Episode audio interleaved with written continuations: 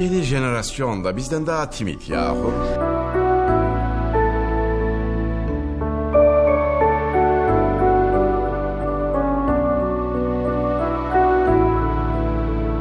Biz gençken parklarda sevişirdik.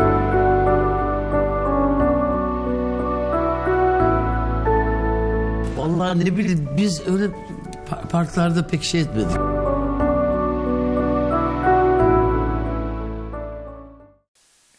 Hepiniz podcast'imizin bu bölümüne hoş geldiniz. Düşünce Gürzü'nde bu hafta sizlere entelektüel tartışmalarda size bir takım avantajlar kazandıracak kelimelerden bahsedeceğim. Şimdi malumunuz hepiniz bazı ortamlarda entelektüel gözükmek zorunda kalıyorsunuz ve entelektüel gözükmek zorunda kaldığınızda bir takım farklı kelimeleri kullanmanıza da büyük fayda görüyorum. Yani bunlar nedir? Bunları nasıl bulacaksınız? Herhangi bir tartışmanın neresinde bu kelimeleri kullanırsanız size daha fazla önem katar, size daha fazla fayda sağlar. Bu bölümde de bunları konuşacağız. Çünkü malum entelektüel olmak kolay bir iş değil. Ben burada kaç haftadır anlatmaya çalışıyorum. Kaç haftadır size bir yol açmaya çalışıyorum. Yeni bir şeyler göstermeye, yeni bir yerlerde gezdirmeye, sizleri içinizdeki huzursuzlukları huzurla çarpıştırıp bir mutluluğa dönüştürmeye çalışıyorum. O yüzden bu bölümümüzde de gelin bu konuyu ele alalım. Öncelikle gelin entelektüel ne demektir buna bakalım. Her şeyin başında. Önce şunu bir bilmeniz gerekiyor. Bunu bir not almanız gerekiyor. Bir kenara yazmanız, bir yerlerde bulundurmanız gerekiyor. Entelektüel, entelektüel değil, entelektüel. Tek L ile öncelikle buradan başlamanız lazım zaten. Bir önce kelimenin nasıl söylendiğini bileceksin de sonra onu olabileceksin. Öyle olur bu işler genelde zaten. Entelektüel. Bunu böyle birkaç defa evde söyleyin önce. Mesela bir tartışmaya girdiğinizde bir ortamdasınız. E, hoşunuza gitmeyen bir görüş var. Hemen böyle sizle karşı çıkıp bir orada gücünüzü, yeteneğinizi göstermek istiyorsunuz. İlk lafınız şu olabilir. Mesela abi yanlış düşünüyorsun ya. Entelektüel açıdan baktığımızda bu böyle değil. Bak lafın altında hiçbir şey yok. Üstünde de hiçbir şey yok. Ama sanki ben bir şey biliyorum hissi var. Bunu kullanabilirsiniz. Bu güzel bir nokta entelektüel açıdan baktığımızda hatta böyle şey de olabilir. Bakın bunu şöyle süslemek de hoş durabilir. Birazcık İngiliz aksanıyla ya da biliyorsanız Alman yapabiliyorsanız yani Fransız olabilir. Nasıl olabilir mesela bu? Intellectual açıdan baktığında ya da hani kırması da yapılır. Ben İngilizce'de çok iyi olduğum için kırmasını yapamıyorum. O yüzden şimdi buraya örneğini veremeyeceğim kusura bakmayın. Yani dediğim gibi önce kavramları yerli yerine oturtmak lazım kavramları yerli yerine oturttuktan sonra herkes bir takım kelimeleri öğrenebilir. Kelimeleri öğrenmekle ilgili bir problem yok zaten. Kelimeleri herkes öğrenecek. Yani alırsınız bir tane kağıt elinize gece yatmadan önce okursunuz, tekrar edersiniz. E, burada ne yazıyor? Esrik ne demekmiş, kadük ne demekmiş bunları tekrar edersiniz. Her gece bakar bakar bakar öğrenirsiniz. Ama bunların hep yerleri var. Bunları kullanmak daha önemli. İmaj sadece bunları bilerek sağlanmıyor maalesef insanın imajı bunları doğru yerde kullanarak daha fazla artıyor. Sadece bilmekler de yetmiyor bunlarda. Yoksa dediğim gibi ilkokulda da İngilizce öğretiyorlar çocuklara. O çocuklar da İngilizce kelimeleri öğreniyorlar yani. Senin bu kelimeyi bilip bilmemen bir şeyi değiştirmiyor. Çocuk İngilizce biliyor diye Harvard'a sokmuyorlar. İlkokuldan mezun olanın da what is your name, pencil falan deyince de sokmuyorlar öyle. Bu bölümü yaparken de aslında şunu düşünüyordum. İnsanlara majör bir fayda sunayım. Bak majör dedim gördün mü? Yani bunlar çok mühim şeyler. Majör bir fayda sunayım deyince insan karşıdan baktığında bu adam fayda sunmayı geçmiş bak majör fayda sunuyor oluyor. Yani bu imajınız açısından harika harika bir gelişmedir yani. insanlar bunları pek bilmiyorlar, kullanmayı bilmiyorlar. Şimdi bu bölümü bitirdiğimizde hepiniz bunu fark edeceksiniz. Şimdi önce şuradan başlayalım. Entelektüel bir tartışmanın neresinde nasıl bu lafları kullanmanız gerekiyor? Önce bunlardan konuşmak lazım. Sonra kelimeleri ben anlatacağım size. Nereden nasıl bulacağınızı ve türetme yöntemlerini de anlatacağım. Bunların bir türetilme yöntemleri var. Tabi bu kelimelerin çoğu sallama zaten. Çoğu sallama bunların. Hiçbir etimolojik kökeni hiçbir şey yok. Bunların türetilme yöntemleri var. Birkaç tane. Anlatacağım ben bunları. Nasıl türetildiğini öğrendikten sonra siz de sınırsız binlerce kullanabilirsiniz bu şekilde. Şimdi tartışmalarda zaten önce şöyle olacak. Ortamda bir gerginlik. Bir sağ sol kapışması. Bir milliyetçilik kapışması olabilir bu. Genelde bizim ortamlarımızda şeyle ilgilidir. Yani romantizm mi, absürdizm mi? Romantizm mi, dadaizm mi daha iyi falan gibi şeyler. Ben onlardan örnek vereyim. Daha çok bildiğim. Kimi der ki abi romantizm yazar atar bu kitapları. Kimi der ki dadacılar da az değil. Dadacılar da çok yapmış falan der. Böyle ortamlarda zaten konunun ne olduğunu bilmeniz çok da mühim değil. Esasen burada konuyla ilgili bir şey katmaya çalıştığımız yok. Kendimizle ilgili bir şey yapmaya çalışıyoruz burada. Bir alanda ne kadar uzman olduğumuzu göstermeye çalışıyoruz. Değil mi? Şimdi konuyla ilgili bir şey bilmediğiniz için de sakın ola böyle işin derinliklerine dair bir şey söylemeyin. Hep böyle nereye çeksen gidecek laflar etmemiz gerekiyor. O lafları ettiğimizde herkes bizim ne kadar entelektüel birey olduğumuzu bilecek. Mesela bak deminki örneğe dönelim. Entelektüel açıdan baktığımızda örneği bu birincisi. Sosyolojik açıdan baktığımızda normatif düzende bu söylediklerinizi pek makul bulamadım. Bak öyle bir şey ki suyun üstüne yazı yazdım. Suyun üstüne yazı yazdım dedim ki sosyolojik açıdan baktığımızda normatif düzende bu söylediklerinizi pek fazla haklı bulamadım. Hatta birazcık kadük görüşler. Hadi bakalım. Suyun üstüne yazıyı yazdım. İki tarafta karşıda mal mal bakıyor. Diyorlar ki bu adam bu kelimeleri nerelerden biliyor? Nerelerden çıkartıp getirdi bu kelimeleri diyorlar. İşte bakın imajınız ne oldu? Hemen 5 puan kattı. Bunları boşuna anlatmıyoruz ya. Boşuna anlatmıyoruz. Böyle sonra mailler yağıyor, maillerler yağıyor. İnsanlar yazıyorlar, soruyorlar bana diyorlar. Biz işte havasızız, biz fıs diyorlar bizim için arkamızdan, sağımızdan, solumuzdan fos diyorlar. Öyle yalnız yalnız takılıyoruz da takılmayın, öğrenin böyle şeyleri. Şimdi bak bu lafı ettin. Neydi lafımız? Sosyolojik düzende baktığımızda normatif açıdan ben bu görüşleri kadük buluyorum. Şimdi zaten bu kelimelerin yarısını karşı taraf bilmiyor. Tamam mı? Bilse de senin altyapını bilmediği için belki de bir şey biliyor söylüyor. Şimdi ben sataşmayayım çünkü kadük demiş, normatif demiş. Yani bunları diyen insan bayağı iyidir abi. Söylemeyeyim cevap vermeyeyim der. Kimse fiyakanızı da çizemez. Kadük ne? Açacaksınız sözlüğü bakacaksınız yani. Kadük. Bakın çok güzel bir kelimedir. Gerçekten böyle bir kelime de var. Tartışmalarda da kullanırsanız size artı bir puan belki 2-3 puan bile yazar. Bayağı da fark eder hayatınızda baktığında. Değil mi? Ne güzel şimdi bak neler öğrendik? Kadük öğrendik. Normatif düzen. Normatif düzlem. Normatif düzen. Normatif yapılar. Mesela bak toplumların normu. Yani böyle böyle lafları ortaya salacaksın. Saldın mı normatif, norm. O yani işte çok bir şey söylüyormuşsun gibi ama hiçbir şey de söylemiyorsun. Önemli olan zaten bunu başarıyla, defayetle tekrar ederek yapabilmek ve insanlara karşı da böyle marketingimizi, imajımızı da düzgünlerde, değerlerde tutabilmek tabii ki. Bunu böyle dediğim gibi iki taraf hararetli tartışırken tam böyle yükseldikleri anda ortaya salarsanız bu lafı hem daha fazla dikkat çeker, dikkat çekmesi açısından da size daha fazla katkı sağlayacaktır. Bu şekilde değerlendirebilirsiniz. Mesela televizyon programlarında da oluyor. Sıkışıyorlar hemen normatif düzen derler ve konu kapanır. Normatif düzen zaten şey gibidir. Sakız cips kola gibi. Sakız cips kola dedin, kitledin. Normatif düzen dedin, kitledin. Bak aynı şeyler aşağı yukarı. Hemen başka bir konuya geçmek gerekir artık oradan. Oraya geçerken de yine siz ağırlığınızı koyabilirsiniz.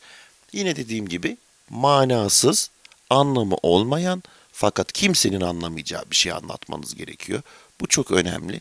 Yani şimdi normatif düzen dediniz. Konu kitlendi. Artık insanlar aptal aptal etrafa bakıyorlar ve diyorlar ki bizim yanımızda çok büyük bir entelektüel var, çok büyük bir bilgim var, bir alim var, bir ulema var, bir hoca var. Biz bu konuyu değiştirelim. Onlar böyle dediği zaman da siz dönüp diyeceksiniz ki zaten bu konuyu bu şekilde tartışmayı yanlış buluyorum. Bir de bak ne yaptın? Puanları kaptın, kendini daha yukarıda bir hakem pozisyonuna getirdin. Şimdi bak ben mesela bu castingleri, podcastingleri yaparken çok dikkat ediyorum. Üslubuma, söylediklerime belli guideline'lar yani Türkçesiyle kılavuzlar kullanıyorum. Size hep daha iyi hizmet verelim, daha entelektüel bir program yapalım. E bunlar çok kıymetli şeyler. Türkiye'de bilinmiyor maalesef. Dünyada da gitgide azalıyor her geçen gün.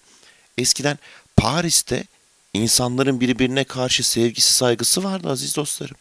İnsanlar bir tartışmaya girdiklerinde doğru kelimeleri doğru yerlerde kullanmaya çok özen gösterirlerdi. Fakat bugün Paris'te de böyle bir şey yok ya. Bu bizim ülkemize has bir şey değil sadece. Gerçekten. Konuştuğumuz gibi tartışmada da bir ahlaki üstünlüğü de koymanız da lazım. Şimdi bir vizyon üstünlüğünü koydunuz tartışmanın yöntemine ilişkin, usulüne ilişkin bir laf sokarak. Bir de ahlaki üstünlüğü diyeceksiniz ki mesela şu mesela şu minvalde bir giriş. Bakın minval bu da hemen not almanız gereken. Benim her cümlem bu programda bir ders niteliğinde. Yani lütfen bunları doğru not alalım. Bu minvalde, bu minvalde benim savunduğum görüşler dünya için her zaman daha faydalı olmuştur. Biraz araştırmanızı öneririm. Bak ne oldu ahlaki üstünlüğü de ele aldık. Bundan sonra artık zaten yokuş aşağı. Karşı taraf moralman bitti. Pert ettik karşı tarafı. İnsan için çıkacak halleri kalmadı. Ve biz bütün entelektüel derinliğimizle artık oradan saldırıya geçebiliriz. Ortamda etkilemek istediğiniz başka bir birey olabilir. Artık bu andan itibaren siz de defansif değil daha ofansif bir pozisyona geçebilirsiniz. Hemen böyle bir anda mesela az insanın bildiği bir şairin, az insanın bildiği bir şiirin ismini verirseniz zaten hemen ufaktan yanlamaya da başlarsınız ve buradan sonra yolunuz açık olsun. Dediğim gibi zaten yokuş aşağılardan gidiyorlar da burada artık. İlk haftada bu yanlama bir gönül yazılımı meselesiyle ilgili şöyle bir örnek vermiştim. Herkesin yine aklında bulunsun burada. Gençler var aramızda, daha ufaklarımız, büyüklerimiz var. Bilmeyenler olabilir, normaldir. Bir erkeğin en güzel bir makyajı da en güzel bir kütüphanesidir zaten. Bunu da orada yine söylerseniz herkes diyecek ki wow yani çok önemli. Şimdi bir takım farklı kelimelerden bahsedelim mesela. Esrik, kösnül. Tekrar söyleyin siz de. Evdeyseniz dışarıdaysanız fark etmez. Bunlar ayıp şeyler değil. Bunlar yanlış şeyler değil. Tekrar edin. Esrik. Kösnül. Bakın ne kadar güzel. Kadük. Kadük. Hep beraber söyleyeceğiz. Kadük. Kösnümek. Kösnüdüm. Kösnüdüm.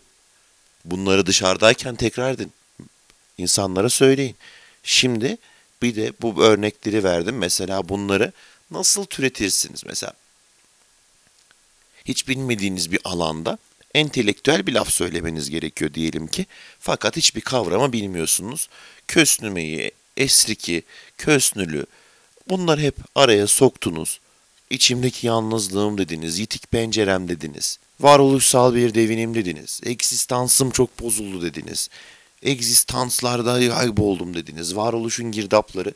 E fakat bitti artık. Yani söyleyemiyorsun. Bu arada kösnülü de dört defadan fazla kullanırsanız cahil damgası yersiniz. Kösnülü her bir tartışmada maksimum üç kere kullanmanız gerekiyor. Benim görüşüm bu. Şimdi dediğim gibi türetmek kısmına geçelim. Mesela devinimsel. Bakın burada bir imler, seller bu tarz ekleri kullanmamız gerekiyor. Şimdi mesela yataklarla ilgili bir tartışma içerisindesiniz entelektüel bir ortamda. Sert mi yatak daha güzeldir, yumuşak mı yatak daha güzeldir? Böyle bu tartışılıyor. İnsanlar örnekler veriyor. Atalarımız taşlarda yatardı diyor. Biz de ilk insana benzemeliyiz. İçimizdeki insanlığı kaybettik. Biz adeta bir hayvan haline geldik diyor. Olur mu diyor hiç belimizin işte o kıvrımı ağırlık merkezimizin farklılaşması dolayısıyla iki ayağımızın üstüne kalkmamız dolayısıyla bizim de diyor yumuşak yatağa ihtiyacımız var. Mesela bu noktada bir şey söylemeniz gerekiyor. Hangisini savunacağınızı seçin. Önce hangisini savunacağınızı seçeceksiniz. Bunlardan yumuşak yatağı mı savunuyorsun, sert yatağı mı savunuyorsun? İlk baştaki konuştuğumuz o bir üstünlük kazanma kısmını da yapabilirsiniz. O da kendi seçiminiz artık. Nasıl bir entelektüel olmak istiyorsunuz? Taraf gir mi? Bak taraf gir mesela bunu da hemen not alın. Burada cümle içinde kullandık. Taraf gir bir entelektüel mi olmak istiyorsunuz? Yoksa tarafsız bir entelektüel mi olmak istiyorsunuz? Zaten tartışmaların temelinde bu yatar.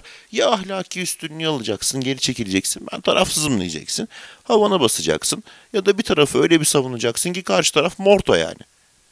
Karşı taraf aynen Mortingen, Strauze. Şimdi gelelim mevzuya. Nasıl türetiyoruz biz bu kelimeleri? Nerelerden buluyoruz bu kelimeleri? Diyelim ki ben şimdi o tartışmanın olduğu yerdeyim. Yumuşak yatağı da savunmam gerekiyor. Sert yatağa karşı çıkıyorum çünkü karşımdaki insanları pek fazla sevmiyorum. Gıcık olmuşum. Sırf o yüzden yumuşak yatağı savunmam gerekiyor. Şimdi önce şunu diyorum. Atominem yapma. Bakın hemen bunu da koyun. Atominem. Bunu da bileceksiniz. Bunu her yerde kullanabilirsiniz. Atominem yapma. Benim yatışımsal açıdan baktığımda yatışımsal açıdan baktığımda ağrılarıma bir deva olmayan bir deva olmayan yatılımsız yatılımsız bakın yatılımsız yatılım ağrımsal bir yatakta yatamam. Yatılımsız ağrımsal bir yatakta. Bakın nasıl türettik. Bu sallar yatılın mesela ımsız eki sal ekleri bunlarla türetebilirsiniz. Mesela yemek lezzetli değil ya mesela beni beslemesi gereken beslemsel gıdalarımın lezzetleriyle ilgili bir takım yanılsamalar, lezzetsizliksizleriyle ilgili bir takım problemler var gibi. Yani dediğim gibi bu eklere sahip çıkacaksınız. Her şeyden önce, her şeyden öte, her şeyden önemlisi bir takım eklerimize Türkçe'de sahip çıkmamız gerekiyor. Bu eklerle türetiyoruz bazı şeyleri. Şimdi buraya kadarki konuya gelin bir tekrar bakalım. Buraya kadar neler konuştuk, neler anlattık, siz neler anladınız, biz neleri paylaşabildik, siz neleri anlamadınız onlara bir göz atalım. Hepsini anlamış olmak zorunda değilsiniz. Bir defa burada antat kalacağımızı düşünüyorum. Bakın antat kaldık. Antat kalmak bunu da kullanabilirsiniz. Çok güzel bir kavram. Her insana birazcık da Fransızca bildiğini hissettiriyor. Karşı tarafa böyle bir sinyal gönderiyor. Şimdi burada neler anlattık bakalım başından beri bir hemen filmi başa saralım. Önce ne dedik?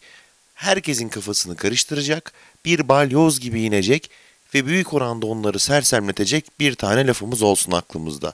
Ben bu tartışmayı entelektüel açıdan bu şekilde yapmayı doğru bulmuyorum. Bu olabilir mesela. Normatif düzende bu söylediğiniz çok yanlış araştırmanızı öneririm. Olabilir mesela.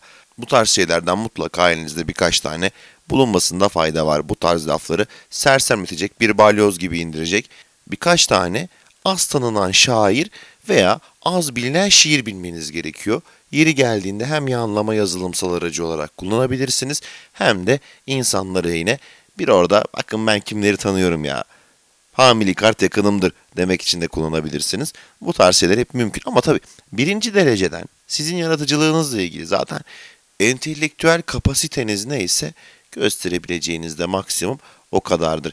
En nihayetinde içimizdeki devinimsel yoksunluğu, devinimsel varlıkla çarpıştırarak biz kimseyi zorla entelektüel yapamayız. Hiç kimse kimseyi zorla entelektüel yapamaz da bu yüzden aşağılayamaz da yani.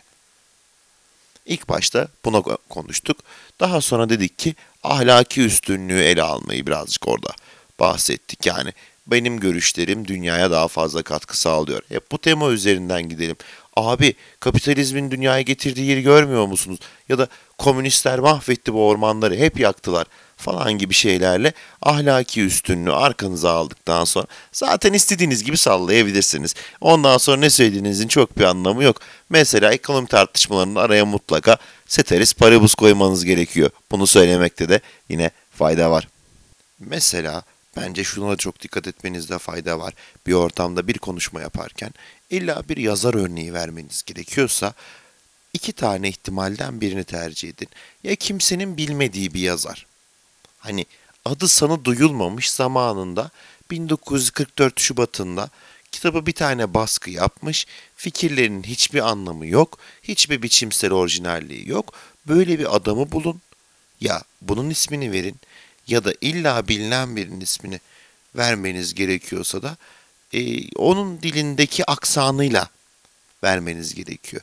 Şimdi Nietzsche dediğinizde eğer bunu N I Ç E diye telaffuz ediyorsanız zaten sıçtınız yani geçmiş olsun.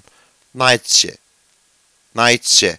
Hani bunu bilin. Bunu bilmiyorsanız da girmeyin bu toplara. Çok dikkat edin. Çok dikkat edin. Gerçekten insanı bir anda fıs yaparlar, fos yaparlar. Yanlamasal yazılımlarını da resetleyiverirler gerçekten. Evet, bu hafta da size yine entelektüel dünyadan pek kimsenin bilmediği bana özgü bir takım verilerle, bana özgü bir takım bilgilerle sizi aydınlatmaya çalıştık yine bu hafta. Yorucu bir haftaydı. Çok hazırlandık. Bu kelimelere, bu türetme yöntemlerine, ansiklopediler, kitaplar çok yorulduk yine. Bu hafta yine bizimle olup bizi dinlediğiniz için Düşünce Gürzü size çok teşekkür eder. Lütfen her şeyden önemlisi düşünce gürzlerimizi yere sert vuralım. Bu yeni jenerasyon da bizden daha timid yahu.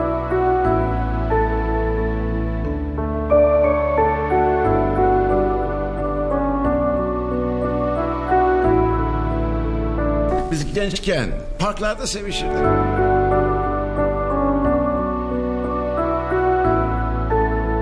Vallahi ne bileyim biz öyle pa- parklarda pek şey etmedik.